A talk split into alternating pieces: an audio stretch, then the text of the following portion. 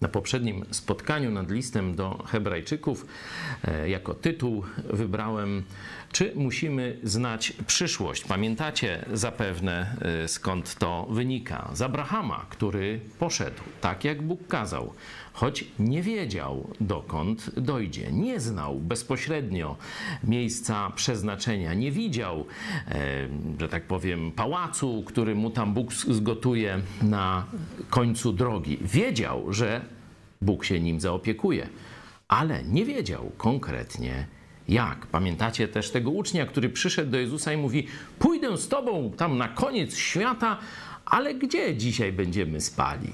On właśnie był zaprzeczeniem wiary Abrahama. Abraham, jak tylko miał okazję zrealizować wolę Boga, poszedł nie oglądając się, poszedł nie wiedząc, co będzie następnym krokiem, co będzie za zakrętem, ale wiedział, że będzie z nim Bóg. Dzisiaj będziemy dalej czytać tę e, historię. Abraham także się pojawi, choć już w innej decyzji wiary. Ale najpierw chciałem, żebyśmy chwilę zastanowili się. To jest list do Żydów. List do Żydów chrześcijan, którzy już znają Mesjasza. Jezus Chrystus mieszka w ich sercach. Ale nawrócili się wiele lat temu, może 10, może 15. Na początku byli bardzo gorliwymi chrześcijanami. Teraz można powiedzieć, albo zatrzymali się, albo wręcz cofnęli się w rozwoju. Są chrześcijanami, którzy, których trzeba e, karmić, których trzeba e, nauczać, którymi się trzeba opiekować, chociaż ze względu na czas powinni się opiekować innymi, powinni służyć nauczaniem, powinni służyć w kościele, a są praktycznie bezużyteczni. Do tego coraz bardziej zbliżają się do świata. E, grzech jest coraz bardziej obecny w ich życiu i w tym kościele, w tych społecznościach, bo być może do wielu kościołów, pisze autor. I teraz zadajmy sobie pytanie, co ma. Yy, że tak powiem, dać ten zestaw bohaterów z przeszłości. Przecież to są Żydzi, czyli wychowani na tych historiach. Każda z tych historii im dobrze jest znana. Co ma dać zestawienie tych ludzi i to jeszcze w takim dużym skondensowaniu, nie? Cały jedenasty rozdział e, to praktycznie jeden za drugim tak zwani bohaterowie wiary. Po co? Jaki, jaki efekt tego ma być? Jak sobie wyobrażacie, albo jaki, jeśli to by byli na przykład polscy bohaterowie i tu po kolei by e, dochodzili tam gdzieś od króla Ćwieczka do powiedzmy powstania warszawskiego czy żołnierzy wyklętych twoich przodków, co to by miało, jaki cel by to wywarło, jaki efekt na, na ciebie? Proszę, zapraszam do dyskusji.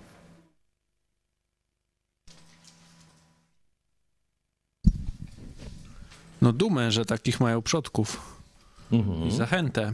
Też myślę tutaj jeszcze trochę inne spojrzenie, bo oni znając Stary Testament yy, nie koncentrowali się tak na wierze, a tutaj jest wszędzie przez wiarę, przez wiarę za każdym razem. Mhm. Duma, narodowa duma z e, przodków i tak jak powiedziałeś, nowy wymiar. Oni wcześniej rzeczywiście podziwiali ich czyny czyli jak gdyby owoc ich wiary. A tutaj autor popycha ich do zobaczenia, co było na początku. Przecież Abraham nie był wielkim patriarchą. Przecież Mojżesz nie był wielkim przywódcą na początku. Nie? Był nawet dość strachliwy, jak y, znamy te pierwsze jego mm, potyczki, nie? Pierwsze, pierwsze spotkania z Bogiem i pierwsze próby realizacji Bożej woli. Czyli zobaczyli, co było siłą tych wszystkich bohaterów, których podziwiali. Wcześniej podziwiali ich w momentach chwały, kiedy przynosili już wspaniały owoc dla Boga i swojego narodu. A teraz widzą ich początki, że wszystko się wzięło. Że oni, kiedy usłyszeli wezwanie Boga, powiedzieli: Tak, idę, choć nie wiem dokąd. Czy jeszcze jakieś wnioski byście wysnuli z takiej listy dla siebie skierowanej? Do siebie? Ja myślę, że, że temu, kto pisał ten list, to chodziło też o to, żeby ci, którzy go czytają, się zawstydzili.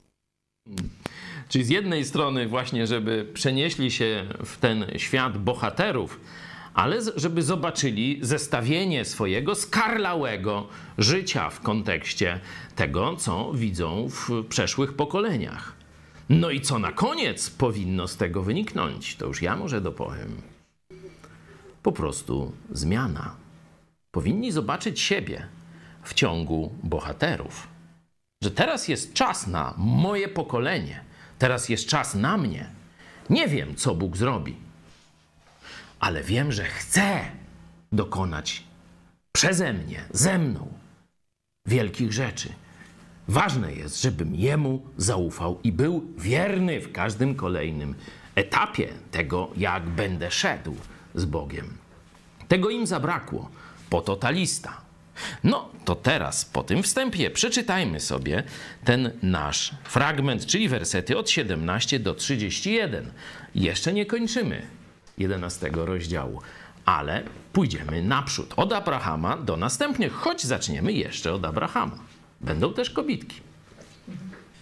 Przez wiarę Abraham przyniósł na ofiarę Izaaka, gdy był wystawiony na próbę i ofiarował jednorodzonego, on, który otrzymał obietnicę, do którego powiedziano: Od Izaaka nazwane będzie potomstwo twoje. Sądził, że Bóg ma moc wskrzeszać nawet umarłych. To też jakby z umarłych, mówiąc obrazowo, otrzymał go z powrotem. Przez wiarę Izaak udzielił Jakubowi i Ezawowi błogosławieństwa zapewniającego przyszłość. Przez wiarę pobłogosławił umierający Jakub każdego z synów Józefa i skłonił się nabożnie, wsparty o wierzch swojej laski. Przez wiarę wspomniał umierający Józef o wyjściu Izraelitów i dał polecenie dotyczące swoich kości. Przez wiarę był Mojżesz po narodzeniu ukrywany przez rodziców swoich w ciągu trzech miesięcy, ponieważ widzieli, iż dziecię było śliczne i nie ulękli się rozkazu królewskiego. Przez wiarę Mojżesz, kiedy dorósł, nie zgodził się, by go zwano synem córki Faraona i wolał raczej znosić uciski wespół z ludem Bożym, aniżeli zażywać przemijającej rozkoszy grzechu. Uznawszy hańbę Chrystusową za większe bogactwo niż skarby Egiptu, skierował bowiem oczy na zapłatę.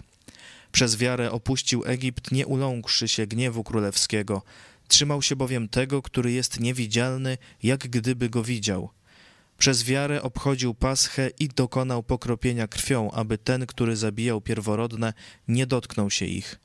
Przez wiarę przeszli przez Morze Czerwone jak po suchej ziemi, gdy zaś Egipcjanie podjęli tę próbę, potonęli.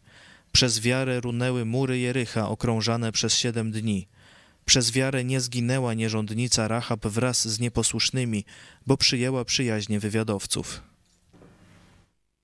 Dzięki. No, rzeczywiście tutaj niekiedy jest jeden, niekiedy kilka wersetów o wydarzeniach, które na kartach Starego Testamentu są szerzej opisane, a i tak sam opis nie wyczerpywał rzeczywistości. Rozumiecie, to są wielkie, straszne wydarzenia. Przykład Jericho to było jedno z najpotężniejszych miejsc świata. Do dzisiaj, akurat niedawno miałem okazję być w Jerychu. E, mieszkańcy Jericha chwalą się, że to najstarsze miasto świata. I rzeczywiście do dzisiaj jest kupa gruzów, które są pozostałością e, wspaniałych, wielkich murów, które, których zaufanie pokładali mieszkańcy tego miasta. Wiedzieli, że nikt ich nie sforsuje, nikt, nikt z ludzi. I rzeczywiście nikt z ludzi nie sforsował po prostu Bóg je zburzył. Także takie przeróżne rzeczy są tu opisane. Nie mm, jakieś małe, osobiste dylematy, których obiektywnie później nie można przedstawić, gdzie myśmy stoczyli bój wiary, gdzie okazaliśmy Bogu posłuszeństwo. To były wielkie, można powiedzieć, historie, które do dzisiaj e, rozgrzewają umysły całego świata, bo przecież właśnie na tych historiach cały świat chrześcijański jest wychowany. Także mając to w pamięci, podzielimy sobie ten fragment na trzy takie e, części. Można je zatytułować, znaczy cały ten dzisiejszy fragment, jako wiara patriarchów, albo że Bóg jest w stanie. Bóg jest w stanie i tu pokonać co? 17, 22 werset pokonać śmierć. Czyli Bóg ponad, nie? Po, po polsku może tak będzie krócej. Bóg ponad, czyli Bóg da e, wszystko, co potrzeba, nawet w przypadku śmierci. 23 do 28 da wszystko, co potrzebne do przywództwa. Pamiętacie, jak Mojżesz próbował się wymigać z tego przywództwa? On się bardzo bał. To wielka odpowiedzialność. On wiedział, że on nie będzie noszony w lektyce jak y, tam jakiś y, ten no, minister z, z podgołębnika, Patkowski, nie? czyli że idzie do władzy tylko po korzyści tylko po e, jakieś splendory, po to, żeby się przejechać tą urzędową, ministerialną limuzyną, żeby nawieźć do siebie, przyjechać. Człowiek, Bóg przyjechał, a nie człowiek. Nie, no takie kucypały, tam nie wiem, co jeszcze e, no, dla takich małych ludzi jest ważne. Ten człowiek wiedział, że on nie tylko swoim życiem ryzykuje, bo to był od razu gotowy swoje życie zaryzykować dla przywództwa. Ale jak się pomyli, to kilka milionów ludzi idzie w piach, jak to się mówi, nawet dosłownie. To jest ryzyko przywództwa. On musi być blisko Boga w każdej chwili, bo inaczej pobłądzi. A jeśli on pobłądzi, to pobłądzą z nim ci, którzy za nim idą. Czyli Bóg jest ponad śmiercią. Bóg jest ponad przywództwem w tym sensie, że może cię wyposażyć do przywództwa, kiedy będzie taka potrzeba. Bóg 29:31 jest ponad największe przeciwności, czyli Bóg ponad śmiercią, Bóg wystarczający jako ten, który daje przywództwo, Bóg ci da siły, żebyś przewodził, jeśli taka będzie potrzeba. I Bóg ponad wszelkie nieprzyjemne okoliczności. Zobaczcie, idzie cały kilka milionów ludzi. Uciekają za nimi. Już widać egipskie rydwany. A tu dochodzą do ściany, dochodzą do morza. Koniec. Śmierć. A sytuacja, wiecie, jak się diametralnie i szybko zmieniła. Bóg otwiera morze. Dobra, uciekamy. No i teraz oglądają się za siebie. No to a ci przecież też nas już wchodzą w tą drogę, którą Bóg utorował. Już zaraz będą na drugim brzegu. Już zaraz po nas. Morze się zamyka i nie ma całej największej armii świata, armii faraona, razem z nim. I tak dalej. No za chwilę będziemy omawiali jeszcze dalej. Czyli trzy takie obszary, gdzie Bóg pokazuje, że jest ponad nimi, że pomoże chociażby się wydarzyły śmierć, przywództwo, przeciwności. Najpierw przeczytajmy ten fragment Pierwszy dotyczący śmierci. Mamy Abrahama w nowej roli. Wersety od 17 do 22, może tym razem z Biblii Tysiąclecia.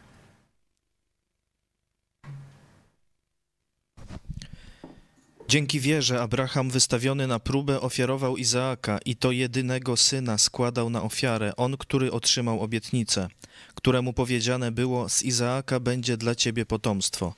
Pomyślał bowiem, iż Bóg mocen jest wskrzesić także umarłych i dlatego odzyskał go na podobieństwo śmierci i zmartwychwstania Chrystusa. Dzięki wierze w przyszłość Izaak pobłogosławił Jakuba i Ezawa. Dzięki wierze Jakub umierając pobłogosławił każdego z synów Józefa i pochylił się głęboko przed wierzchołkiem jego laski. Dzięki wierze Józef konając wspomniał o wyjściu synów Izraela i dał polecenie w sprawie swoich kości. Nawet kości są ważne w pewnych kontekstach. Ostatnio na e, konferencji kreacjonistycznej akurat rozmawialiśmy o ludzkich kościach. Gdyby prawdą było to, co ewolucjoniści twierdzą na temat e, długości zamieszkiwania ludzkości na Ziemi, no to powinniśmy żyć na ogromnym stosie ludzkich kości. No a nie żyjemy. Zobaczcie, że kości nawet jednego człowieka tu są uhonorowane, ważne i tak dalej. Rzeczywiście e, ludzie mają duży szacunek, jeśli chodzi o to, co robi się z ciałem po śmierci, nie? żeby godnie pochować kości. No tu widzimy też stary wzór, e, że to od samego początku było. Rzeczywiście, nie wiem czy wiecie, ale ta jedna z większych świętości e, w historii Żydów, czyli te kości Józefa, które rzeczywiście zostały sprowadzone z Egiptu z powrotem do ziemi obiecanej, e, spoczywają dzisiaj na ziemi arabskiej, na, na, ziemi należącej do Palestyńczyków na zachodnim e, brzegu. E, w, w tym mieście, w którym, do którego Jezus przyszedł dzisiaj i rozmawiał z Samarytanką, dzisiaj to jest Nablus, e, i Żydzi tam zdaje się raz w roku tylko mają możliwość przychodzić do grobu tego swojego, jednego z patriarchów. No dobrze, ten fragment wyraźnie dzieli się na dwie części. Pierwsza część dotyczy, mówię o o e, sprawie tutaj śmierci. Dzieli, y, pierwsze trzy wersety dotyczą Abrahama, a kolejne trzy jego potomków. Także zajmiemy się nimi w tej kolejności. Jeszcze raz przeczytajmy w każdym razie teraz z Biblii Brytyjskiej to, co dotyczy jeszcze raz Abrahama. Czyli 17, 19. Przez wiarę Abraham przyniósł na ofiarę Izaaka, gdy był wystawiony na próbę i ofiarował jednorodzonego, on, który otrzymał obietnicę, do którego powiedziano: Od Izaaka nazwane będzie potomstwo twoje. Sądził, że Bóg ma moc wskrzeszać nawet umarłych, to też jakby z umarłych, mówiąc obrazowo, otrzymał go z powrotem. Dzięki. Ciekawy jest werset 19, jeszcze raz go przeczytajmy. Ja jeszcze sprawdzę. Sądził, że Bóg ma moc wskrzeszać nawet umarłych. To też jakby z umarłych, mówiąc obrazowo, otrzymał go z powrotem. W tekście greckim jest, że jako przykład. Jest tak w którymś z tłumaczeń? Sprawdźcie to, to obrazowo. Tysiąc razy. Możesz powtórzyć? Na podobieństwo śmierci i zmartwychwstania Chrystusa.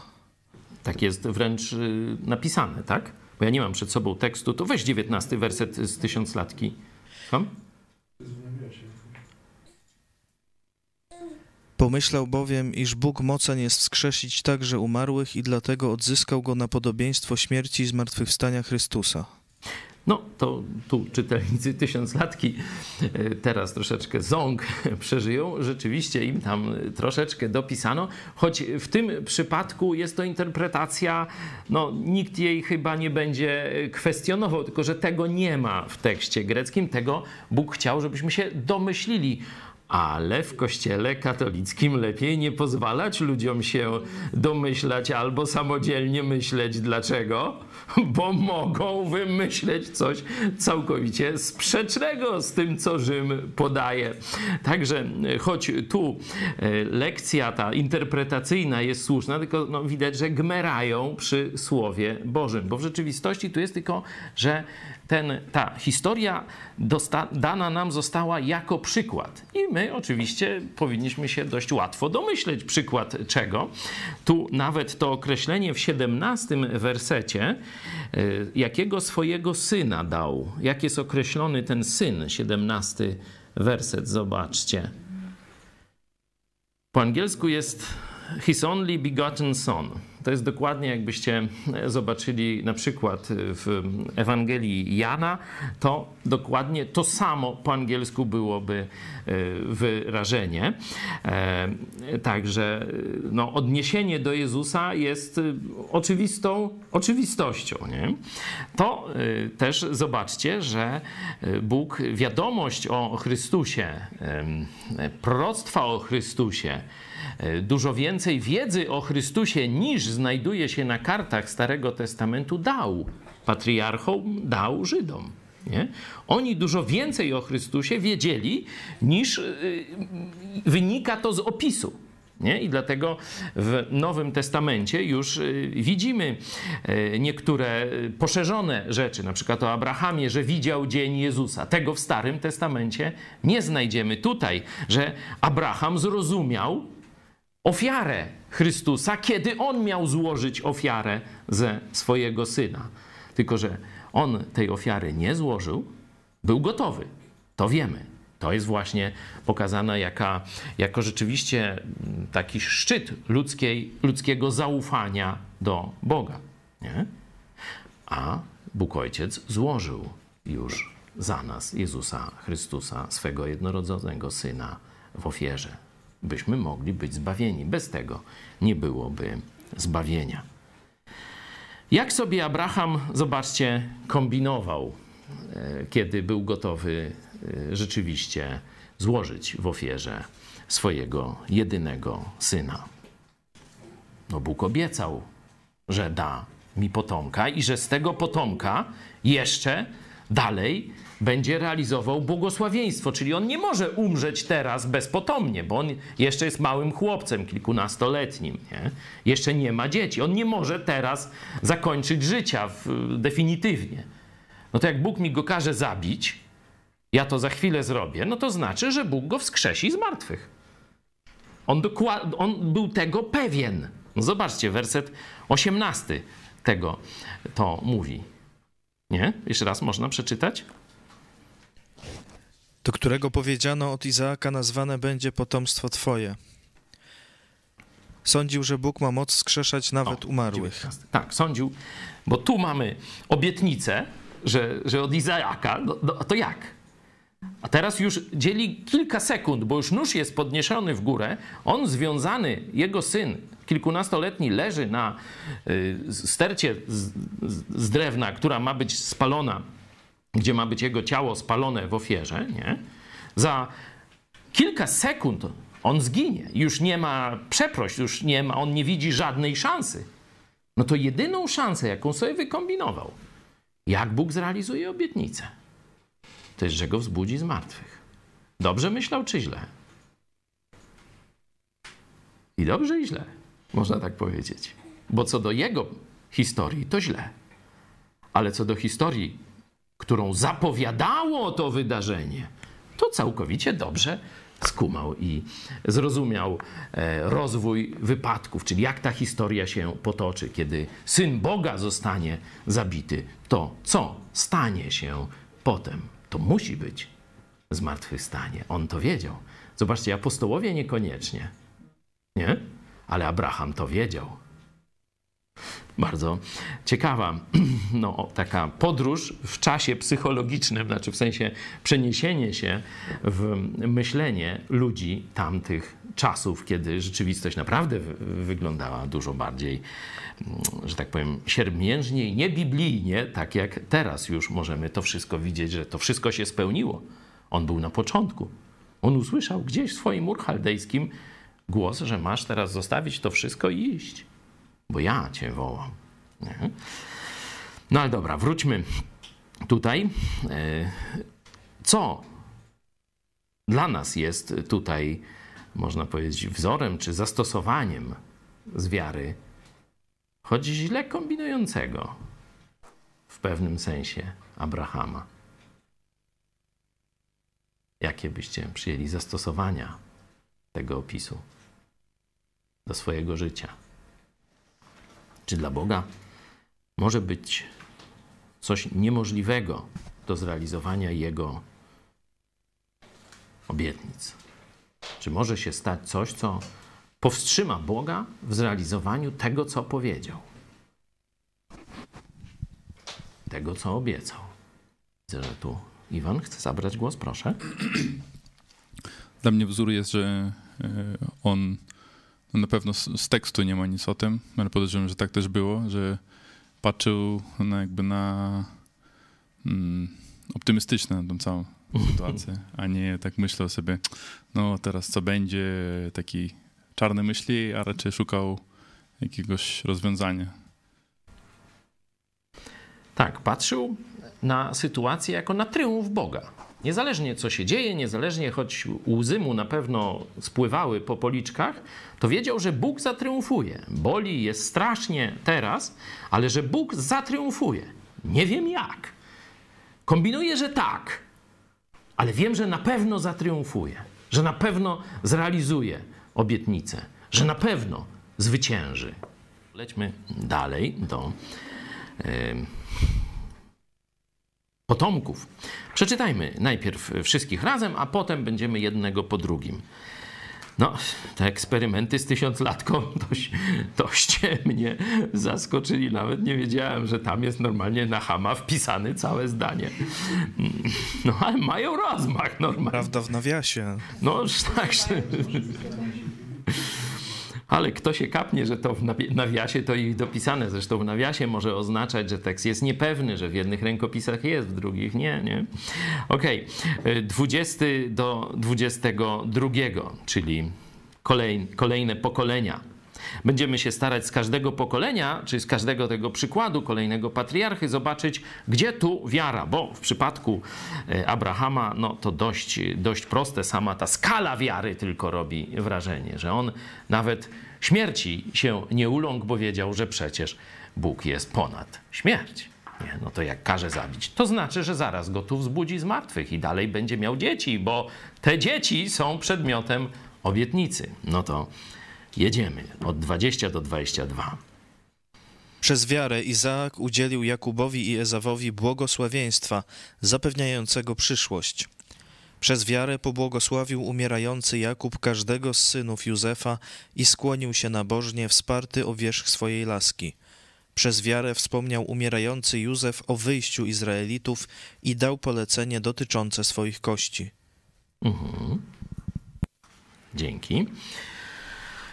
Dobrze by było przeczytać sobie historię, może taką pracę domową, historię Jakuba, no, historia Abrahama, ta z Izaakiem, no to jest y, Księga Rodzaju, 22 rozdział od 1 do 19. Y, Historia y, Jakuba to w w dwóch miejscach. Księga Rodzaju 27, 1 do 40 i później 48 y, rozdział Księgi mm, Genezis. Historia mm, Józefa, no to jest 50 y, rozdział. Y, Tam i, i sąsiednie, no, bardzo rozbudowana historia. Zresztą też czasy głodu są z Józefem związane, czasy prosperity i przygotowania się, i czasy głodu, kiedy z tych zapasów się korzysta. No ale to akurat te historie nie są tu e, szczegółowo, zobaczcie, jest tylko jedno, jedno zdanie, a historia całego życia, gdzie można by nie jeden film nakręcić i to taki dość e, dramatyczny. No i jedźmy po kolei. Co y, widzimy, jaki aspekt wiary widzicie e, w Izaaku, kiedy błogosławił Jakuba i Ezawa? 20 werset. No tak bidnie wygląda, nie?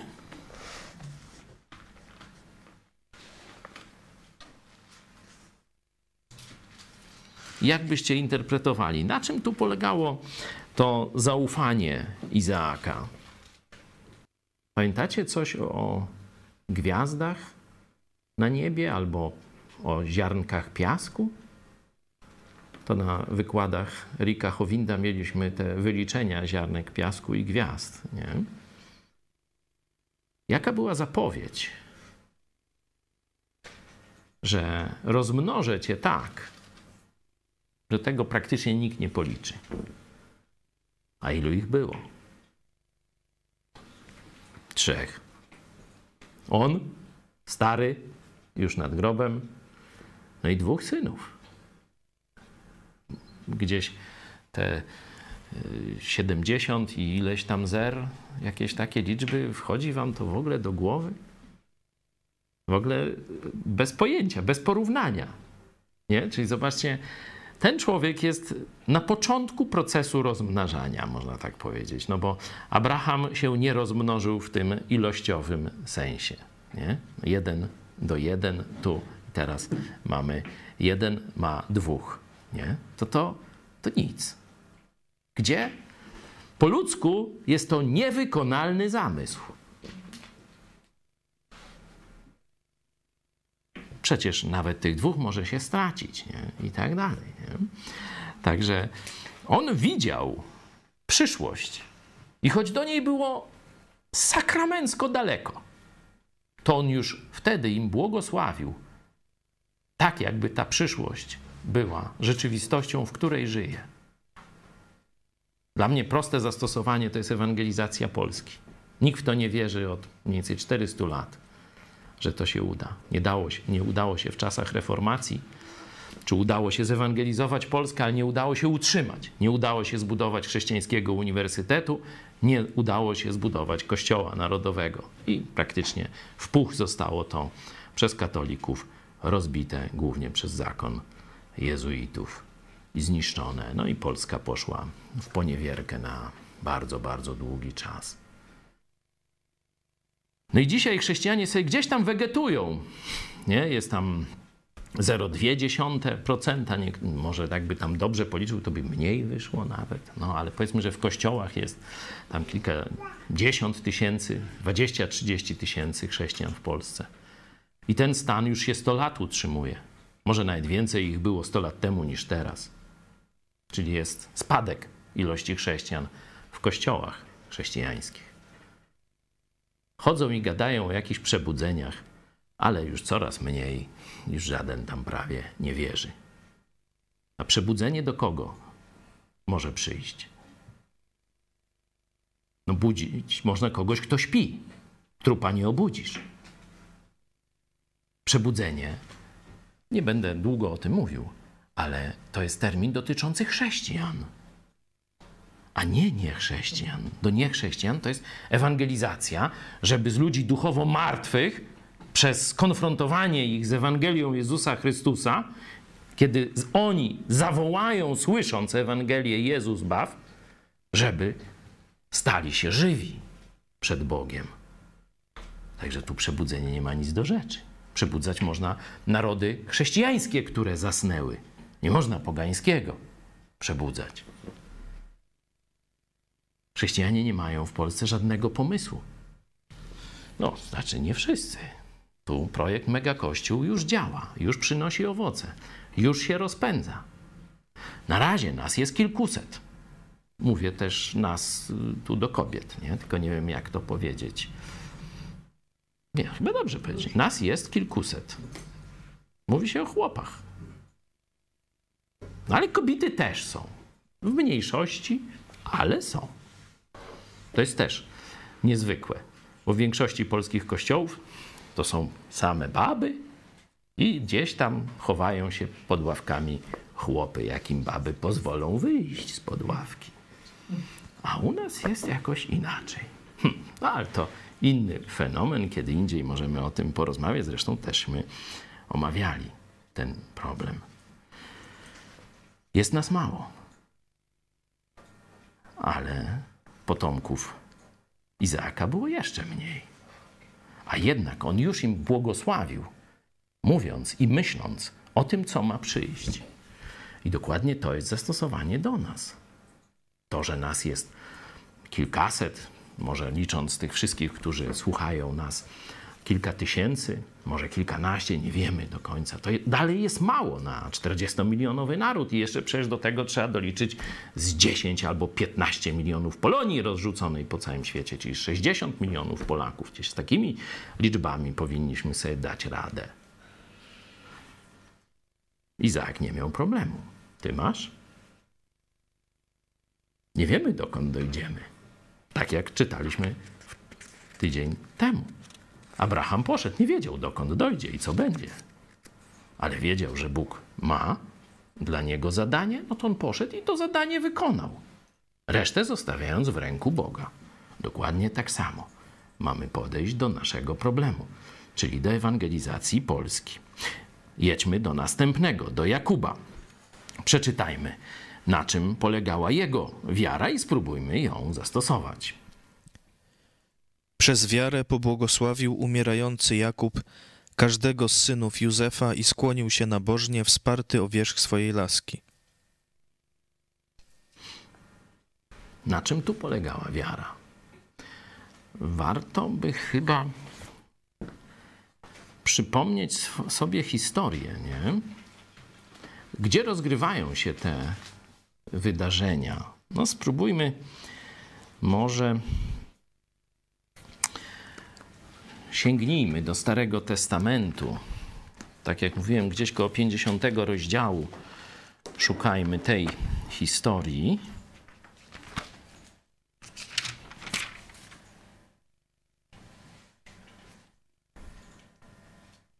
Czterdziesty ósmy, tak?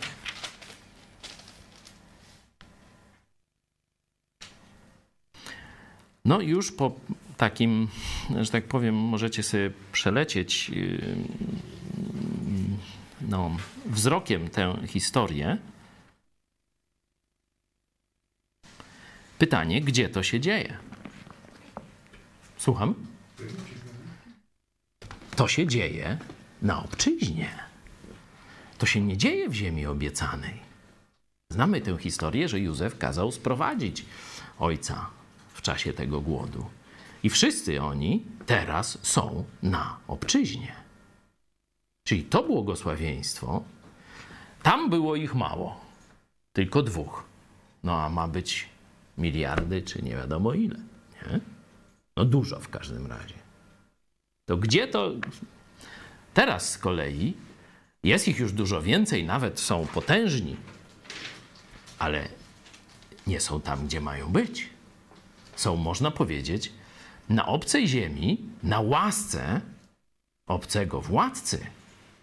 Jak wiemy, ta łaska się, że tak powiem, później skończyła i w, straszną nienawiść wręcza, ale to do Mojżesza e, za chwilę przejdziemy. Czyli na czym polegała tu jego wiara?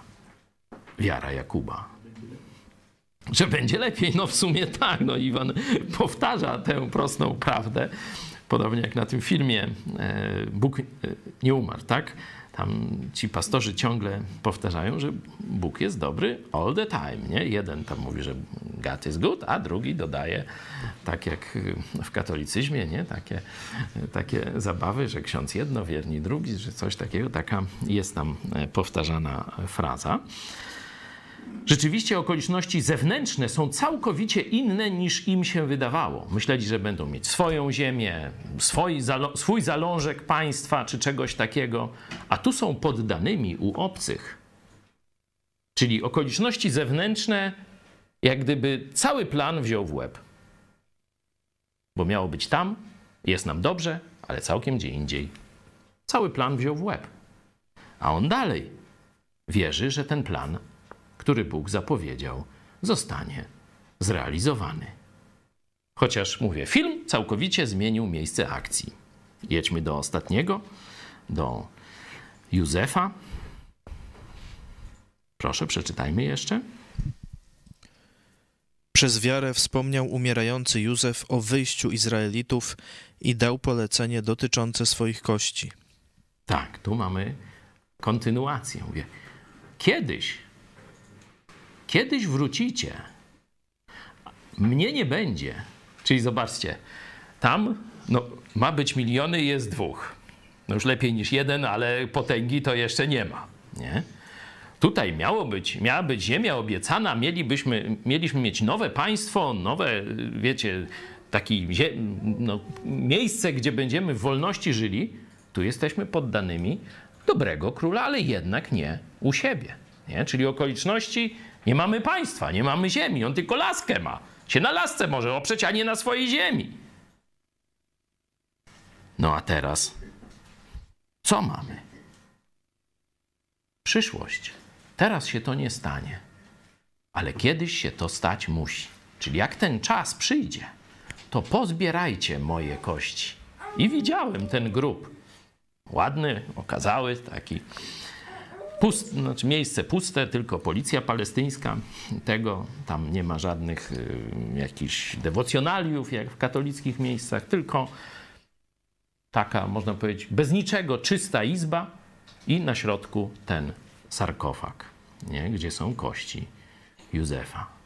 Ale to pokazuje, że to, co Bóg powiedział, w co wierzyli patriarchowie, mogło minąć setki lat, nie ma to znaczenia, ale to się stanie.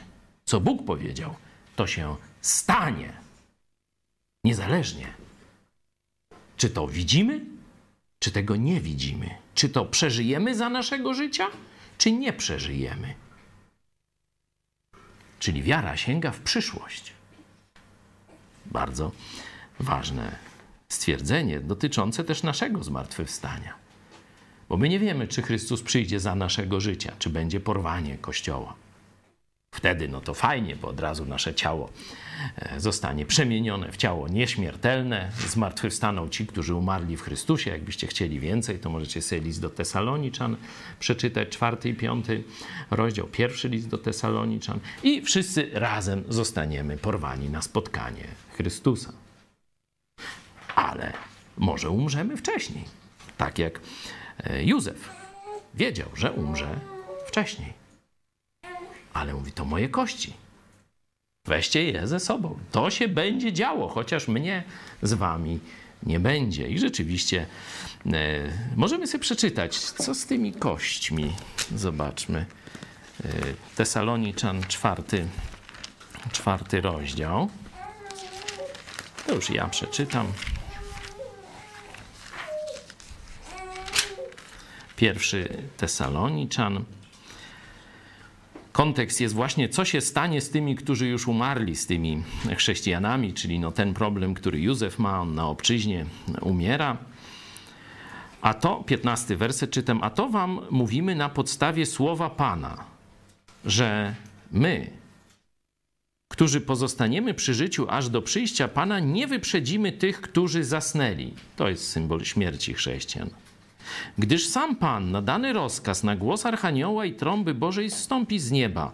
Wtedy najpierw, i tu jest zmartwychwstaną, wtedy najpierw zmartwychwstaną ci, którzy umarli w Chrystusie. Potem my, którzy pozostaniemy przy życiu razem z nimi, porwani będziemy w obłokach powietrza na spotkanie Pana. I tak zawsze będziemy z Panem. Przeto zachęcajcie się nawzajem tymi słowami. Rzeczywiście jak Jezus e, e, umierał na krzyżu, pamiętacie, jednym z takich cudów, który, o którym się dość mało mówi, to że groby się otwierały i ludzie wstawali z martwych. Nie? To była zapowiedź właśnie tego momentu, tego momentu u końca historii ludzkości. No dobrze, mamy patriarchów tych Abrahama, Izaaka, Jakuba, Józefa, jego synowie gdzieś tam też w wielkiej liczbie już są e, wymienieni.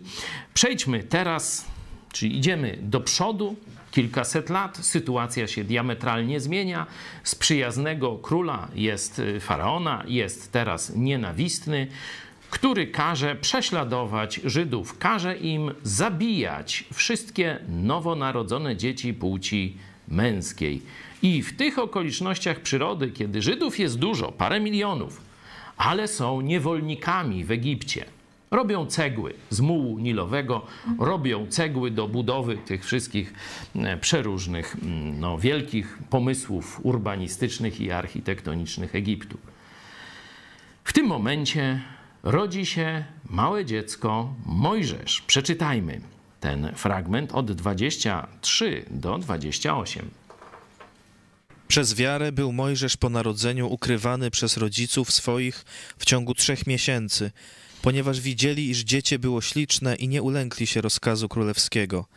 Przez wiarę Mojżesz, kiedy dorósł, odmówił nazywania się synem córki faraona. Wolał raczej cierpieć z ludem Bożym, niż zażywać przemijających rozkoszy grzechu. Uważał bowiem za większe bogactwo znoszenie zniewag dla Chrystusa niż wszystkie skarby Egiptu, gdyż patrzył na zapłatę. Dzięki wierze opuścił Egipt, nie uląkłszy się gniewu królewskiego, wytrwał, jakby widział niewidzialnego. Dzięki wierze zgotował paschę i pokropienie krwią, aby nie dotknął się ich ten, który zabijał to, co pierworodne. Dzięki wierze przeszli Morze Czerwone jak po suchej ziemi, a gdy Egipcjanie spróbowali to uczynić, potonęli. Dzięki.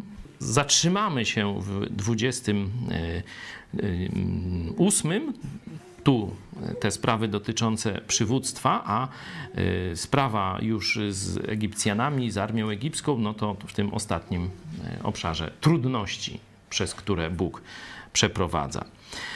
Zacznijmy nietypowo, to znaczy dość naturalnie, ale nietypowo Zwróćcie uwagę, kiedy jest mowa o Mojżeszu, czyja wiara pojawia się na początku. Widzicie? Jego rodziców. To nie Mojżesz był pierwszym bohaterem wiary swojego życia, bo miał tylko od zera do paru miesięcy. Nie, on robił pewne inne rzeczy w tym czasie. I to nie były pampersy.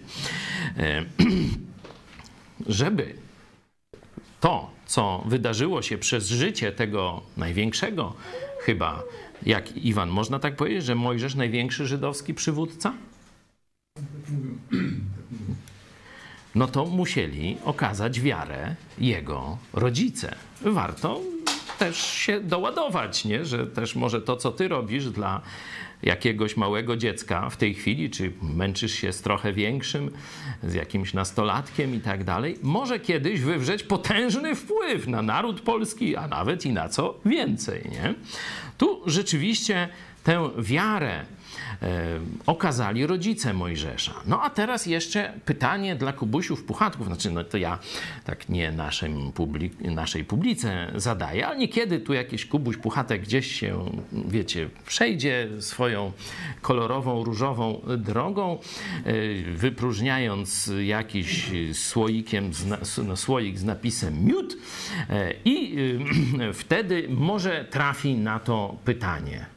Na czym polegała wiara rodziców Mojżesza? Co było jej owocem? Kubuś Puchatek przejdź, udaje, że nie słyszy, idzie dalej. Po co mu problemy?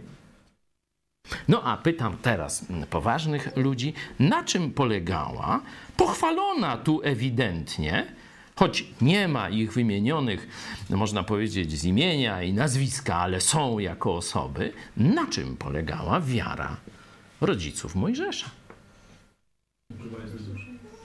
Na nieposłuszeństwie władzy państwowej, drodzy parafianie. na nieposłuszeństwie władzy państwowej, kiedy ona łamała prawo Boże. To jest wzór w Nowym Testamencie, wzór wiary. Zresztą zaraz zobaczymy go w potomku, czyli w Mojżeszu. On też miał gdzieś rozkazy faraona, kiedy łamały Bożą wolę. Ale tu już wiara rodziców jest pokazana, którzy stwierdzili nie. Nie przelękniemy się rozkazu władzy państwowej. Dlaczego tak zrobili? Spróbujmy jeszcze raz przeczytać ten werset. Może teraz z tysiąclatki, może tam będzie jakaś gotowa odpowiedź. Miej w dupie władzę papieża, kiedy sprzeciwia się Bogu. E, to, bo, bo, zaraz jakieś trzeba by ten, jak po Braunie, jak na kulu powiedział, że ten biskup życiński to było, jako Łachutra, jakoś on go tam nazwał? Łajdak, zdrajca i łajdak to odczyniali, odkadzali, cały kul był modły przebłagalne, jakieś kadzidła i tak dalej. Także to nie, no w katolicyzmie to tak nie można nawet pomyśleć, bo to już grzech jest. Proszę jeszcze raz ten werset. Szukamy odpowiedzi na to pytanie. Dzięki wierze Mojżesz był ukrywany przez swoich rodziców w ciągu trzech miesięcy po swoim narodzeniu, ponieważ widzieli, że ładne jest dzieciątko, a nie ulękli się nakazu króla. Czyli mamy, na czym polegała ta wiara? Nie ulękli się nakazu króla, żeby zabić te dzieci. Nie? Czyli jasno powiedzieli nie władzy państwowej. To jest grzech. To jest przestąpienie Bożego prawa. Tego my, stworzeni na obraz i podobieństwo ludzie, nie zrobimy. Możecie zabić nasze ciała, ale nas nie przestraszycie. To była wiara. Bo wiecie, tam się nikt nie patyczkował, tam na miejscu byłby wyrok śmierci za to. A oni, zobaczcie, nie bali się. Nie tylko, że nie posłuchali, ale mieli jeszcze tak dzielne, waleczne serca, jako niewolnicy. Zobaczcie, byli niewolnikami obiektywnie. Nie? Takie były ich. Ale tak, wielkimi duchem byli to ludzie. Ale dlaczego? Ten powód, że było piękne dziecko, nie? Słabe, nie?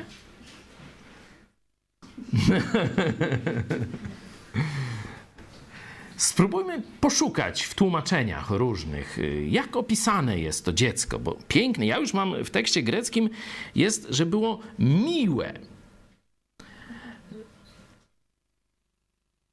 Coś tu właśnie ja bym szukał w tym, że oni kochali to dziecko. I teraz skąd jest miłość rodzica do dziecka? Skąd takie coś się bierze? To Bóg w nas to wbudował. To jest Boże prawo naturalne, tak się teraz mówi. Nie? Jak do życia, tam do szczęścia, nie wiem, do podróżowania, tam jeszcze wolności, nie? Niektórzy prawo do posiadania broni, tu też jako prawo naturalne, prawo do obrony, można by tak powiedzieć. To Bóg wbudował w rodziców miłość do swojego dziecka. To jest moralne prawo. I Bóg, kiedy oni dostali to dziecko, a tu był rozkaz króla zabić, dał im miłość do tego dziecka. I ta miłość do tego dziecka spowodowała, że e, zaufali Bogu, bo tu już jest ich wiara do Boga, że zaufali do Boga tak, że w dupie mieli faraona. Bardzo budujący przykład. Zachęcam, jak będziecie kiedyś mieli do czynienia z Kubusiem, który mówi, że trzeba zawsze we wszystkim słuchać władzy państwowej, no to proszę ten 23 werset zadedykować. Może być w mojej oprawie, a możecie dać swoją lepszą. Dobra, czyli mamy y, pierwsze dwie postacie, które tam jeszcze oczywiście jego starsza siostra też y, pomogła i różne inne tam sprawy, ale to można sobie poczytać w Starym Testamencie. Y, teraz idziemy, kiedy, kiedy już Mojżesz dorósł, czyli czytajmy od wersetu 24. Dzięki wierze Mojżesz, gdy dorósł, odmówił nazywania się synem córki Faraona. Wolał raczej cierpieć z ludem Bożym, niż zażywać przemijających rozkoszy grzechu. Uważał bowiem za większe bogactwo znoszenie zniewag dla Chrystusa niż wszystkie skarby Egiptu, gdyż patrzył na zapłatę. Dzięki wierze opuścił Egipt, nie uląkszy się gniewu królewskiego, wytrwał jakby widział niewidzialnego. Amen. Zobaczcie, i mieliśmy e, w przypadku Abrahama, nie, to się mówi, że to jest taki praojciec narodu żydowskiego. Oczywiście to jest y, nieścisłe, ponieważ jest y, ojcem wszystkich, którzy zaufali Chrystusowi. Nie? My jesteśmy również y, potomkami Abrahama i tamten widział Chrystusa. I teraz mamy drugiego, tego największego przywódcę, kiedy już jest wielomilionowy naród żydowski. I zobaczcie, ten również widział Chrystusa. To był główny czynnik wiary Mojżesza. Zobaczcie, że dzisiaj naród żydowski nie idzie ani za przykładem Abrahama, ani za przykładem Mojżesza. Tylko nieliczni, ale coraz liczniejsi. Żydzi odnajdują w Chrystusie swojego Mesjasza. Iwan, czy już mamy y, tę nową sondę? 53 y, rozdział Izajasza, ten zakazany rozdział, czy jakoś tak? Zakazany rozdział, taki przynajmniej początek i zobaczcie sondę, kiedy z tekstem Pisma Świętego, z tekstem Starego Testamentu opisującym Mesjasza spotykają się dzisiejsi Żydzi w różnych okolicznościach codziennego życia. No super Super sprawa, a będziemy mieli jeszcze inne niespodzianki też dla Was e, z tego kierunku, no ale wróćmy do naszego tekstu, bo łatwo nam pójść gdzieś e, na bok. Mojżesz. Prześledźmy jego wiarę. Wersety 24-25. Jeszcze raz przeczytajmy może teraz z tysiąclatki. Było z tysiąclatki. Było, no to, to, to wtedy na wspak z Brytyjki teraz. Przez wiarę Mojżesz, kiedy dorósł, nie zgodził się, by go zwano synem córki Faraona i wolał raczej znosić uciski wespół z ludem Bożym, aniżeli zażywać przemijającej rozkoszy grzechu. Okej. Okay. Jakie tu dwa światy mamy? Egipt, co symbolizuje? No, grzech tak naj, najprościej, ale co jeszcze? Wielobóstwo. Tak, no politeizm przeróżny, Co jeszcze e, e, symbolizował i do dzisiaj praktycznie symbolizuje Egipt? Uciechy. Wszelkie różne uciechy, takie kobitki sobie noszą taką em, faraonicę, jak to nazwać? No, mówi się królowa, Nefretet chyba, tak? Czy jak to tak? Z takim czepkiem, jak zakonnica, nie? To niby tam najpiękniejsza kobieta świata i one jak se tak nałożą taki medalik z taką Nefretet, to co się z nimi staje? Lustereczko, powiedz przecie, któż jest najpiękniejszy na świecie? No, jak tanio można sobie kupić? Proszę, proszę.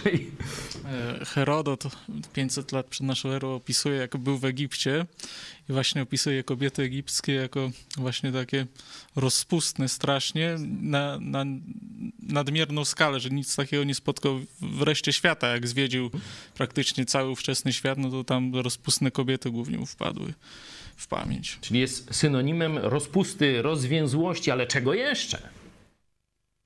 Potęgi wojskowej, potęgi, można powiedzieć, umysłu.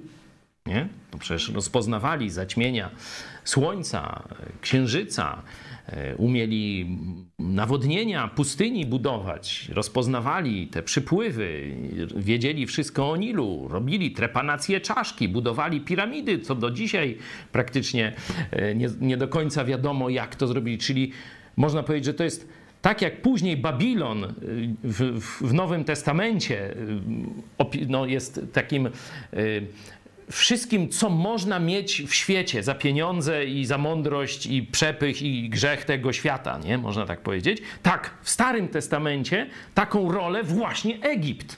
Jest tylko jeden problem, że człowiek Boży jest nam niewolnikiem. Czyli on rzeczywiście położył wszystko na szali, a jeszcze więcej. Zobaczcie, że on odrzucił nie tylko to życie egipskie, które było, no, można powiedzieć, na tamte czasy fantastyczne, ale on odrzucił najwyższą pozycję. Być może zostałby faraonem, a na pewno nie miał źle, jako, bo był uznanym potomkiem faraona. Proszę. Jeszcze trzeba należy zapamiętać, że faraon no to równał się Z istota Bogiem. boska Tak, tak. w Egipcie. Tak, że miałby wszystko. Że miałby wszystko, pamiętacie kuszenie Jezusa? To mniej więcej Mojżesz, dlatego on tutaj jest pokazany, że on zobaczył Chrystusa. I to wszystko jako śmiecie zobaczył. Apostoł Paweł, pamiętacie, czytaliśmy w liście do Filipian, on wszystko, przecież byłby też przywódcą Izraela. By należał do ścisłej elity w Izraelu. To, że miał prawo zabijania chrześcijan, pokazywało, jak już miał wysoką pozycję. Ale kiedy zobaczył Chrystusa, to to wszystko zobaczył jako gnój. Chrystus, kiedy został postawiony przed tymi wszystkimi skarbami tego świata i szatan mówi, klęknij, ja dam ci to. Zobaczcie, jest ten aspekt niewoli. Nie? Oczywiście to odrzucił, ale i Mojżesz, człowiek, dlatego jest jako wzór wiary. On mógł mieć takie życie. On mógł mieć to wszystko. Nic nie musiał już robić, żeby mieć to życie. A wybrał po ludzku mówiąc tułaczkę. Ale jest bohaterem wiary. Jakiś tam tydzień czy więcej temu mówiłem na podstawie z psalmu, że my jesteśmy odpowiedzialni za fundament wiary naszych dzieci. W jednym z psalmów tam jest: Boże, słyszeliśmy. Wiecie od kogo? Słyszeliśmy od naszych, od naszych ojców, co żeś ty wyprawiał w ich czasach. Co to spowoduje w naszych dzieciach, jeśli będą o tym słyszały? Boże, zrób to w moich czasach. Tak czy nie? To jest oczywista oczywistość. Tęsknoty i marzenia wbudujemy w nasze dzieci i one za tym pójdą. Będą miały jeszcze większe marzenia, dokonają jeszcze większych czynów niż my. I tak się narody rozwijają. A wcześniej pokazałem, jak upadają do poziomu niewolników, którzy wszystko zrobią dla kariery czy za miskę soczewicy. Dobra, jedźmy 26 werset. Uznawszy hańbę Chrystusową za większe bogactwo niż skarby Egiptu, skierował bowiem oczy na zapłatę. Amen. Czy jesteś krótkowidzem, czy dalekowidzem? Nie mówię tutaj o oczach fizycznych. Gdzie patrzysz? Gdzie jest kres Twoich marzeń? Gdzie jest kres Twojej perspektywy w życiu? To będzie determinowało, jak wysoko będziesz latał nad ziemią. Mojżesz poleciał bardzo wysoko. Skierował oczy na przyszły świat w niebie. Tam będzie jego zapłata, a nie tu na ziemi. Werset 27. Zobaczymy pewną klamrę. Przez wiarę opuścił Egipt, nie uląkszy się gniewu królewskiego. Trzymał się bowiem tego, który jest niewidzialny, jak gdyby go widział. Mojżesz prawie że nie miał kontaktu ze swoimi rodzicami. W wieku trzech miesięcy został im zabrany. Wychowywała już go piastunka, a potem wychowywał się na dworze faraona. Córka faraona go usynowiła. Prawdopodobnie może była bezpłodna, albo tak się jej spodobało. Już nie pamiętam, można to sprawdzić, a może Biblia o tym milczy, nie pamiętam tego e, szczegółu. Ale porównajcie werset 24, 23 i 27. Zobaczycie tę samą cechę. Tak jak rodzice, ufając Bogu, nie przestraszyli się gniewu króla, tak samo i ich syn, ufając Bogu, nie przestraszył się gniewu króla. Tu jest ta piękna fraza, jak ona jest po polsku, 27 wersetu. Trzymał się bowiem tego, który jest niewidzialny. Jak? Jak gdyby go widział. To jest wzór zaufania Chrystusowi. Warto w sobie to pielęgnować. Pamiętacie naszą taką piosenkę? Choć cię nie widzę, wiem, jesteś tu. Choć cię nie czuję, nie boję się, nie będę lękał się i tak dalej. A to zapraszam na niedzielę. Myślę, że sobie ją zaśpiewamy. Ale zapamiętajcie sobie, podkreślcie gdzieś w Bibliach ten werset 27. I wspomnijcie o rodzicach tego człowieka. O nich jest mało. Oni nie są, można powiedzieć, wielkimi przywódcami Izraela. Umarli jako niewolnicy zapewne. Ale to oni. Nie wiemy nawet jak.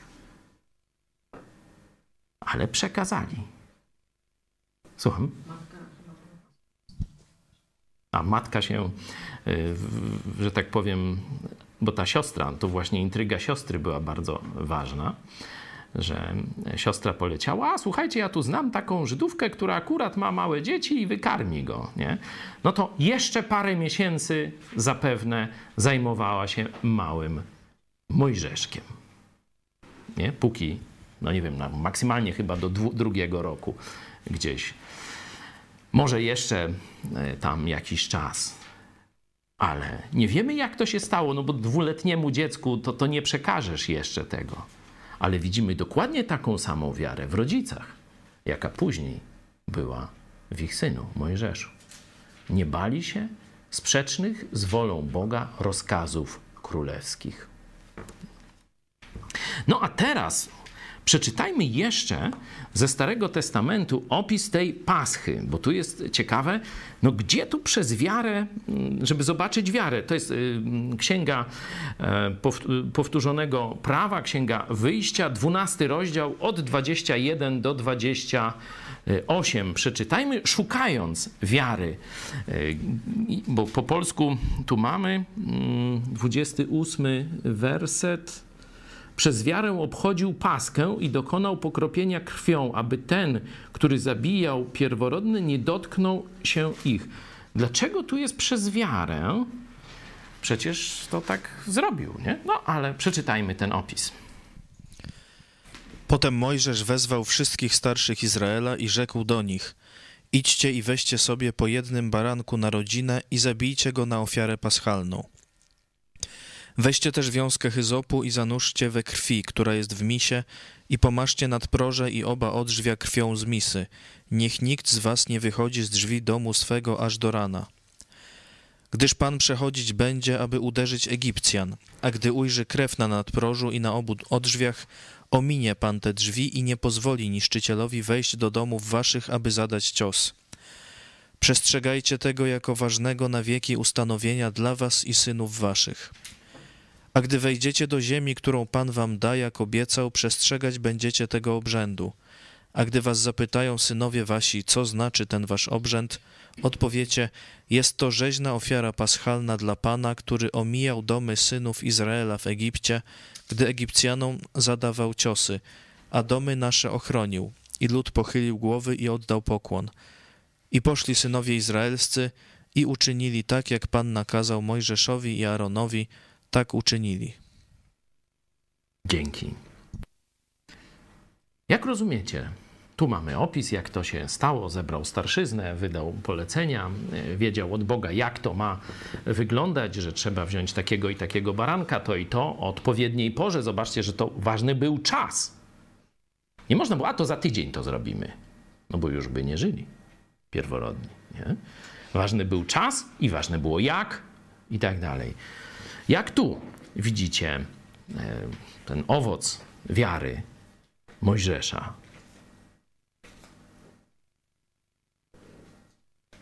Jak przez wiarę obchodził Paschę. No bo chcemy brać przykład, to musimy zrozumieć, na czym polega wiara Mojżesza w tym przypadku.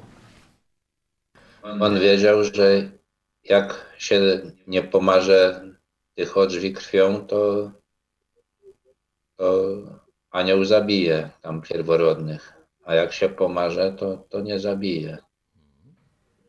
No i kazał tak zrobić. Jakie może mieć to zastosowanie do nas, chrześcijanów w XXI wieku? Paschy już nie obchodzimy, tak jak Żydzi, a już na pewno nie w ten krwawy sposób. Że jak Bóg każe coś zrobić, to trzeba zrobić. Wtedy, kiedy kazał i tak jak kazał. Myślę, że to jest, to jest dla nas zastosowanie. Nie tylko zrobić to, co kazał, ale wtedy, kiedy kazał i tak jak kazał. Nie eksperymentować. Zobaczcie, wielu chrześcijan dzisiaj zaczyna po, powoli ulegać pokusie myślenia, że wystarczy ludziom pokazać dobrość, zbudować studnie, przywieźć tam książki czy zeszyty do Afryki i oni przez to staną się lepsi. Nigdy ten eksperyment się nie powiódł. Przez dawanie nikt się nie stał lepszym. To przez głoszenie Ewangelii, mówienie dalej o grzechu, który Jezus przyszedł pokonać w nas, możemy prawdziwie ludziom pomóc. Warto o tym pamiętać. To jest właśnie zastosowanie wiary Mojżesza w tym przypadku. On wiedział, że jedynym ratunkiem przed śmiercią pierworodnego w każdym domu jest zrobienie tego, co Bóg powiedział z barankiem paschalnym. Dla nas zastosowanie jest oczywiste.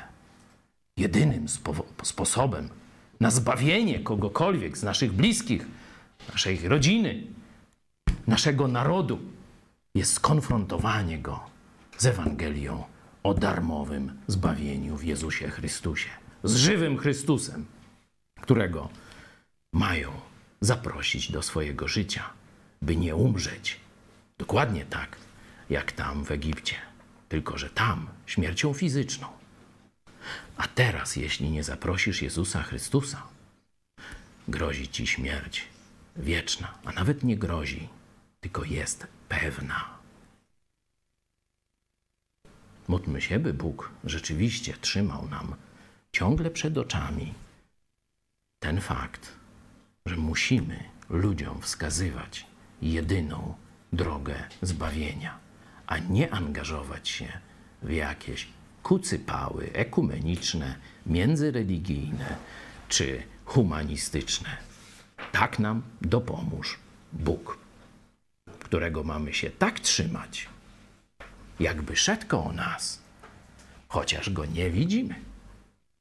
Następnym razem przejdziemy do końcówki, jak Bóg pokona, pomaga pokonać niemożliwe do pokonania, w cudzysłowie, przeciwności.